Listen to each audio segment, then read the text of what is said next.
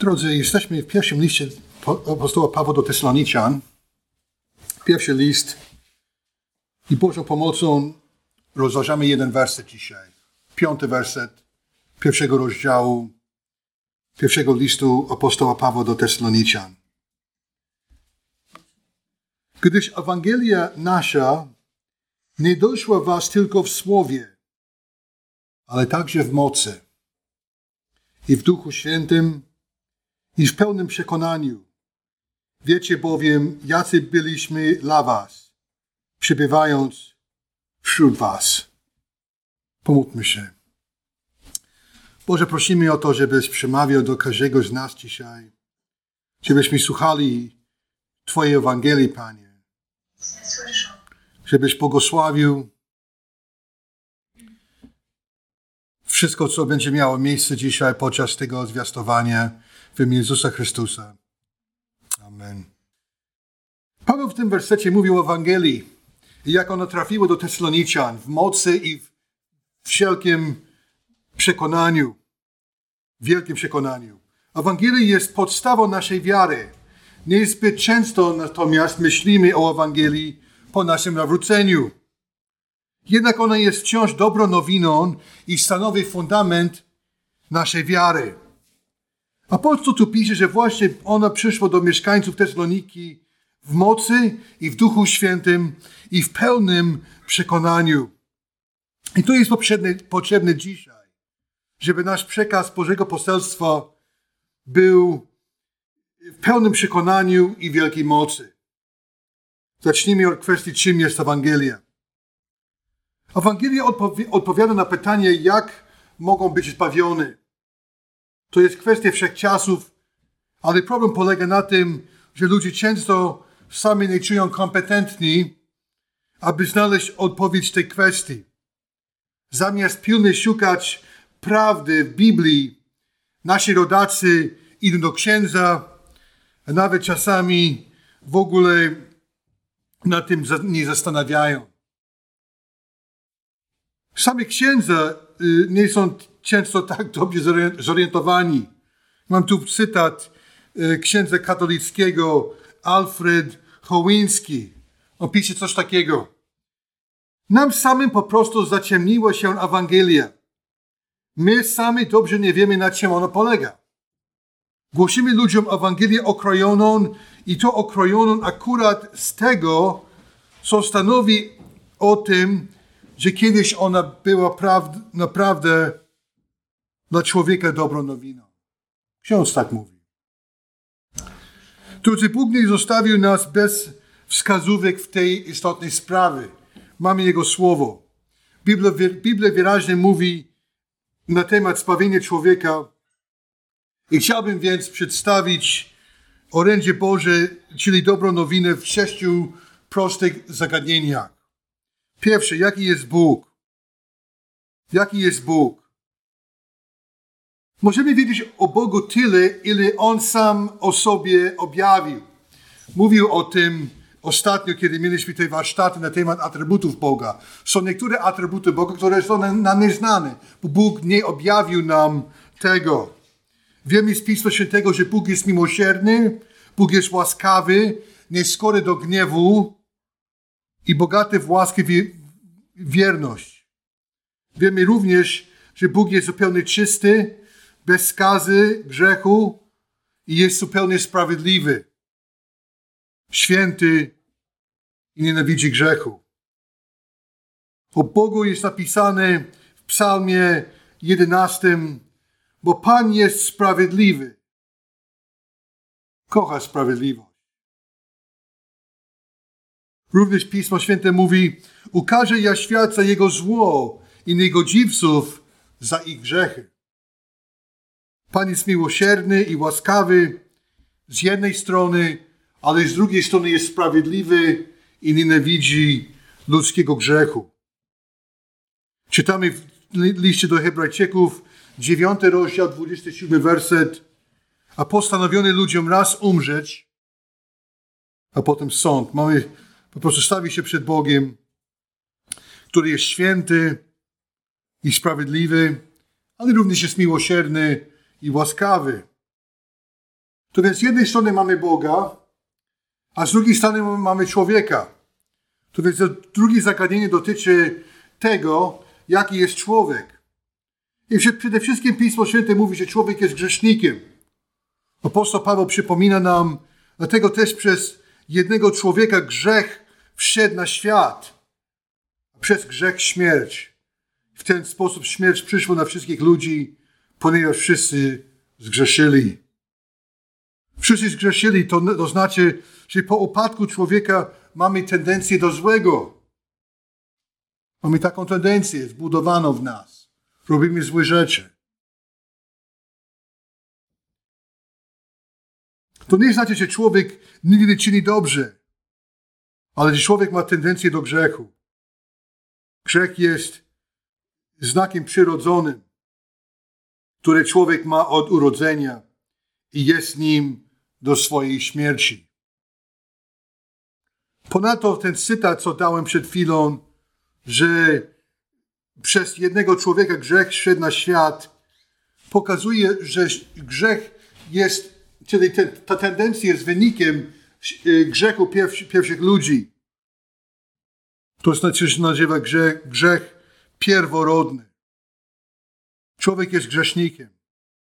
Trzecie zagadnienie. Ten problem, że Bóg jest święty, a człowiek jest grzeszny, powoduje, że jest przepaść między nami a Bogiem. Mamy problem. Bóg nie ma grzechu, a my tak. I Pan nie dopuszcza grzechu do swojej obecności. Kiedy Adam i Ewa zgrzeszyli przeciwko Niemu, On oddalił ich z raju. Zostali wydaleni. Standard Boży jest doskonałością. Jezus mówił coś takiego w Ewangelii Mateusza 5,48.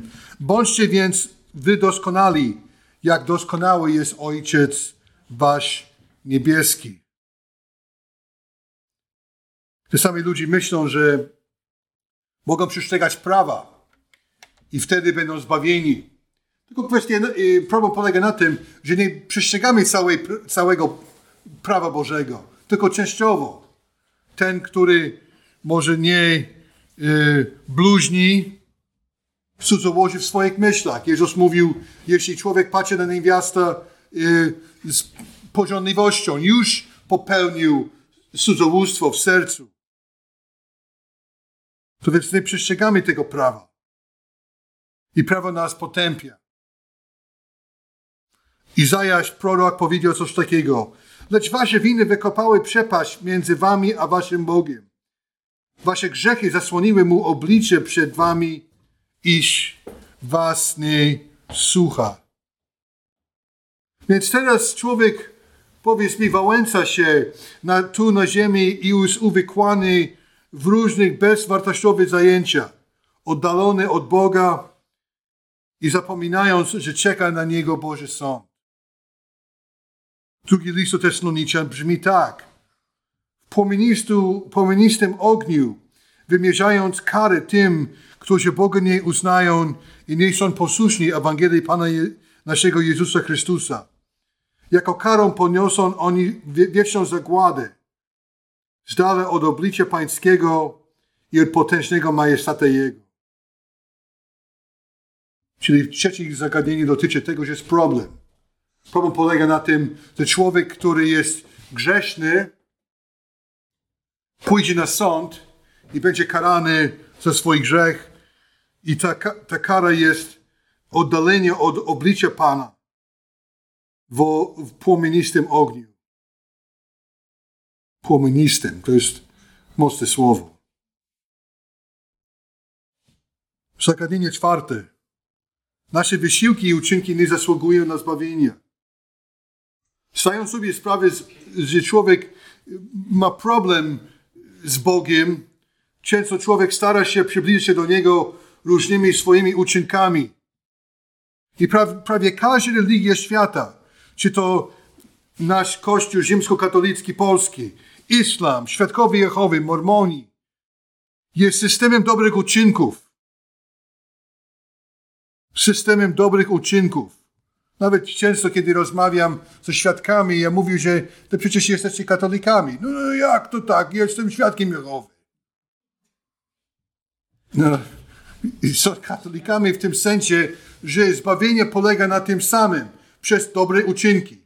I, i zwiastować tyle razy Ewangelię, czy słowo e, świadków i, i wtedy będzie zbawiony. No właśnie. Ale nie biorą pod uwagę, że zbawienie nie jest na podstawie ludzkich uczynków. Człowiek nie jest własnym zbawicielem. Apostoł Paweł napisał, łaską bowiem jesteście zbawieni przez wiarę. I to nie pochodzi od was, lecz jest darem Boga, nie z uczynków, aby się kto niech lubił. Jeśli zapytałeś y, jakiegoś tam muzułmanina, w jaki sposób on będzie zbawiony, mówi, że y, stara się być dobrym człowiekiem. Jeśli zapytasz Kowalskiego, to samo. Powie ci, powie ci bardzo podobne. Staram się być dobrym człowiekiem.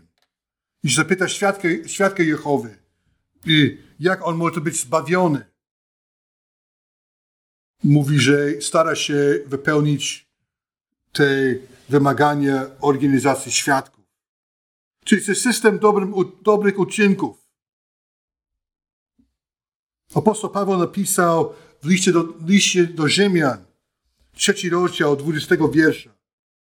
Bardzo ważny, yy, ważną prawdę.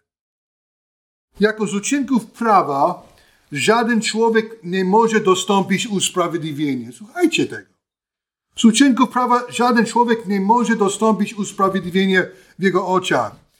Przez prawo bowiem jest tylko większa znajomość grzechu.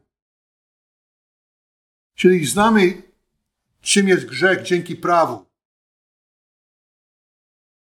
Ale teraz jawne się stało sprawiedliwość Boża niezależnie od prawa. Poświadczone przez prawo i proroków. Jest to sprawiedliwość Boża przez wiarę Jezusa Chrystusa. Dla wszystkich, którzy wierzą. Nie ma tu różnicy. Wszyscy bowiem zgrzeszyli i pozbawieni są chwały Bożej, a dostępują usprawiedliwienie darmo z łaski Jego przez odkupienie, które jest w Jezus, Jezusie Chrystusie. Bóg daje człowiekowi zbawienie jako dar, jako prezent. Jeśli on uwierzy i upamięta się. Piątego zagadnienia. Chrystus zapłaci za nasze grzechy. Istnieje przekonanie, że nie ma nic wartościowego za darmo. Albo jeśli coś jest oferowane za darmo, musi być jakiś haczyk. Trudno człowiekowi zrozumieć, że zbawienie jest za darmo.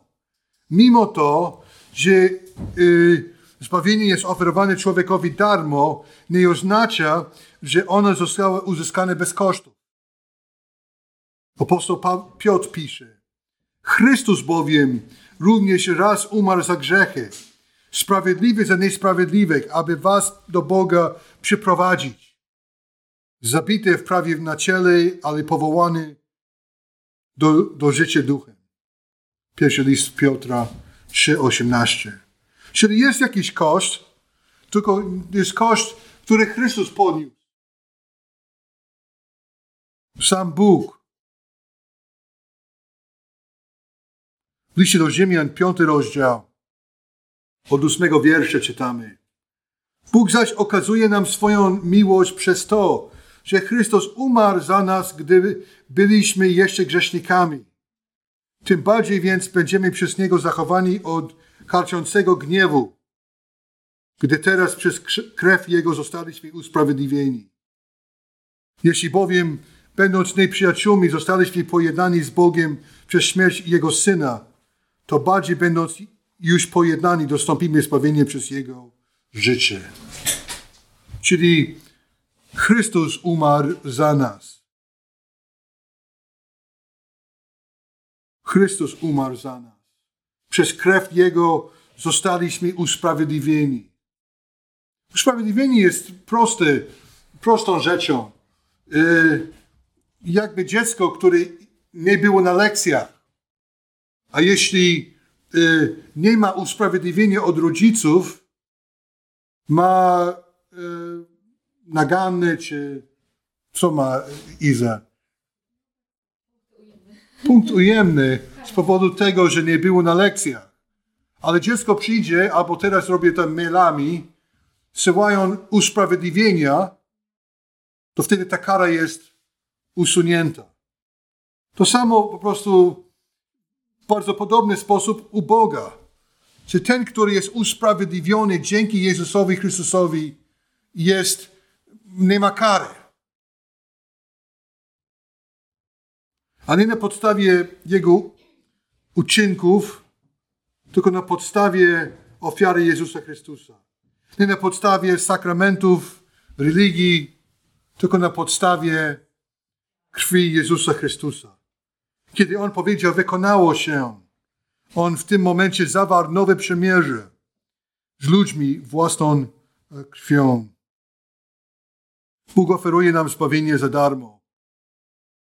I ostatni punkt w tej części kazania dotyczy, trzeba przy, przyjąć ten dar przez wiarę.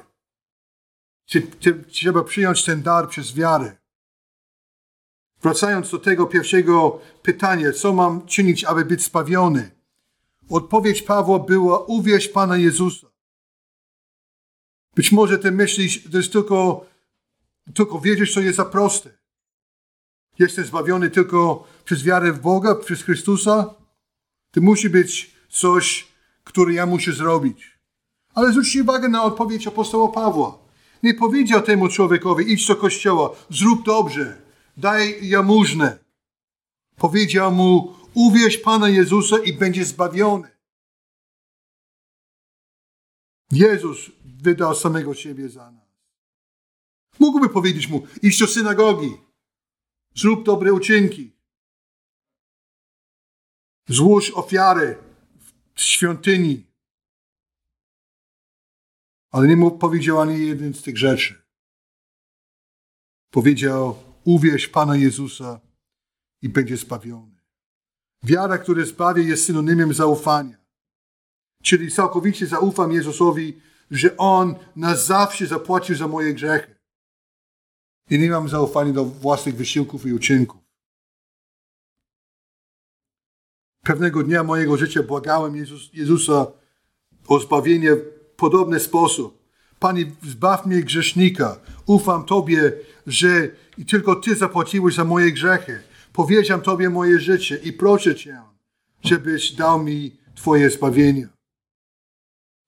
Jeśli modlisz w podobny sposób, możesz też być zbawiony. Przez modlitwę wiary przyjmij dar żywota wiecznego przez Jezusa Chrystusa, który zapłacił za Twoje, twoje zbawienie własną krwią. To Paweł tu pisze, że to słowo, to Ewangelia trafiło do Tesaloniczan w mocy. Zwróćcie uwagę na to.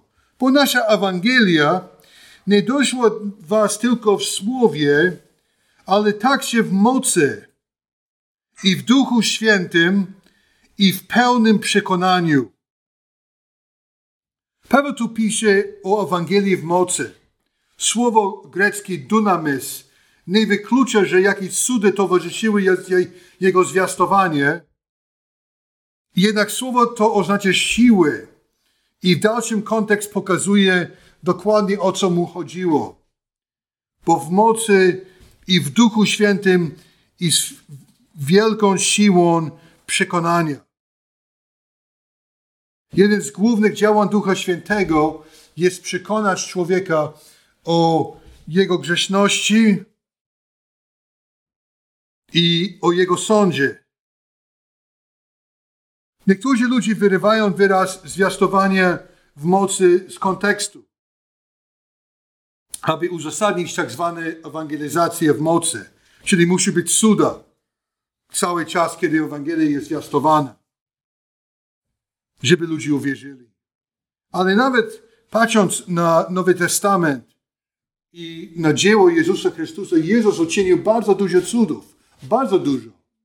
Nawet kiedy wskrzesił Łazarza, ludzie chcieli Jego zabić i Łazarza zabić.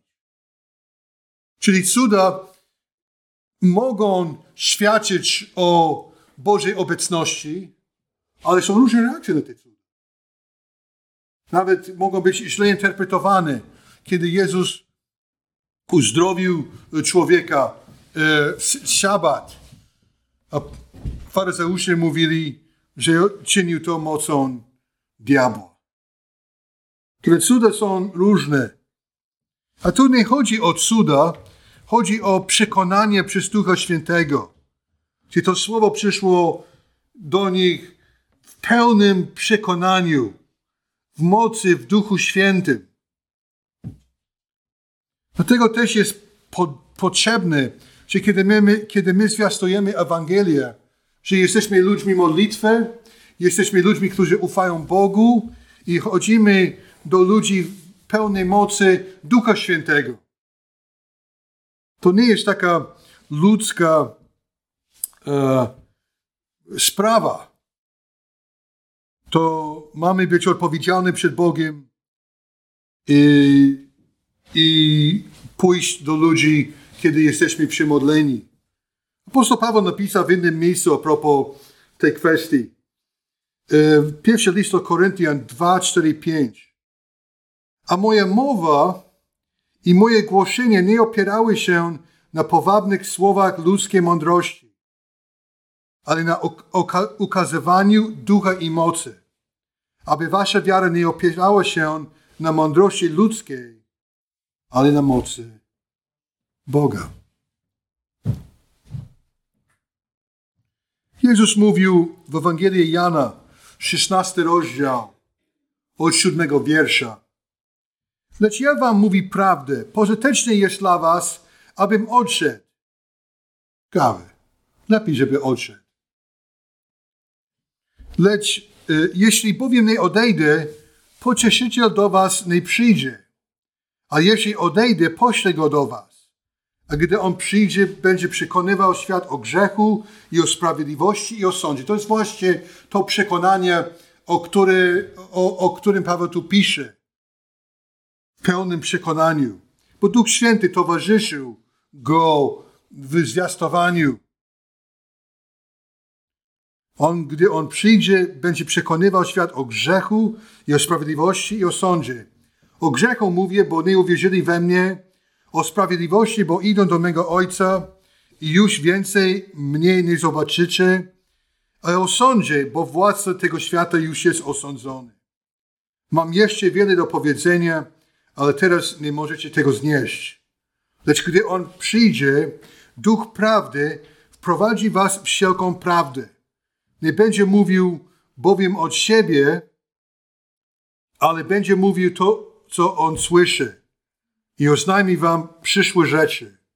On mnie uwielbi, bo wezmę z mojego i wam oznajmi. Duch Święty jest osobą. Nie jest mocą, nie jest prądem, nie jest y, taką y, siłą jak y, siła fizyki. Jest osobą. I on jako osoba on jako osoba przekonuje grzecha, o, grzesznika o sprawiedliwości, o grzechu i o sądzie. Bez jego ingerencji człowiek jest martwy duchowo. To nie oznacza, że Ewangelia nie ma mocy w sobie, bo ma moc. Ewangelia sama przekonuje człowieka. Tylko kiedy przyjdzie y, z przekonaniem Ducha Świętego, to człowiek jest y, jego myślenie jest zmienione. Poza tym jesteśmy powołani do obalenia każdej, każdej filozofii, która wynosi się ponad Ewangelię. Rzeczy takie jak ewolucja, feminizm, ateizm, herezja i różne rzeczy. Paweł pisze w drugim liście do Koryntian coś takiego. Gdyż oręż naszej wielki nie jest cielesny, ale z Boga i moc Bożenie twardz warownych. Obalamy ro, ro, rozumowania i wszelką wyniosłość, które powstaje przeciwko poznaniu Boga.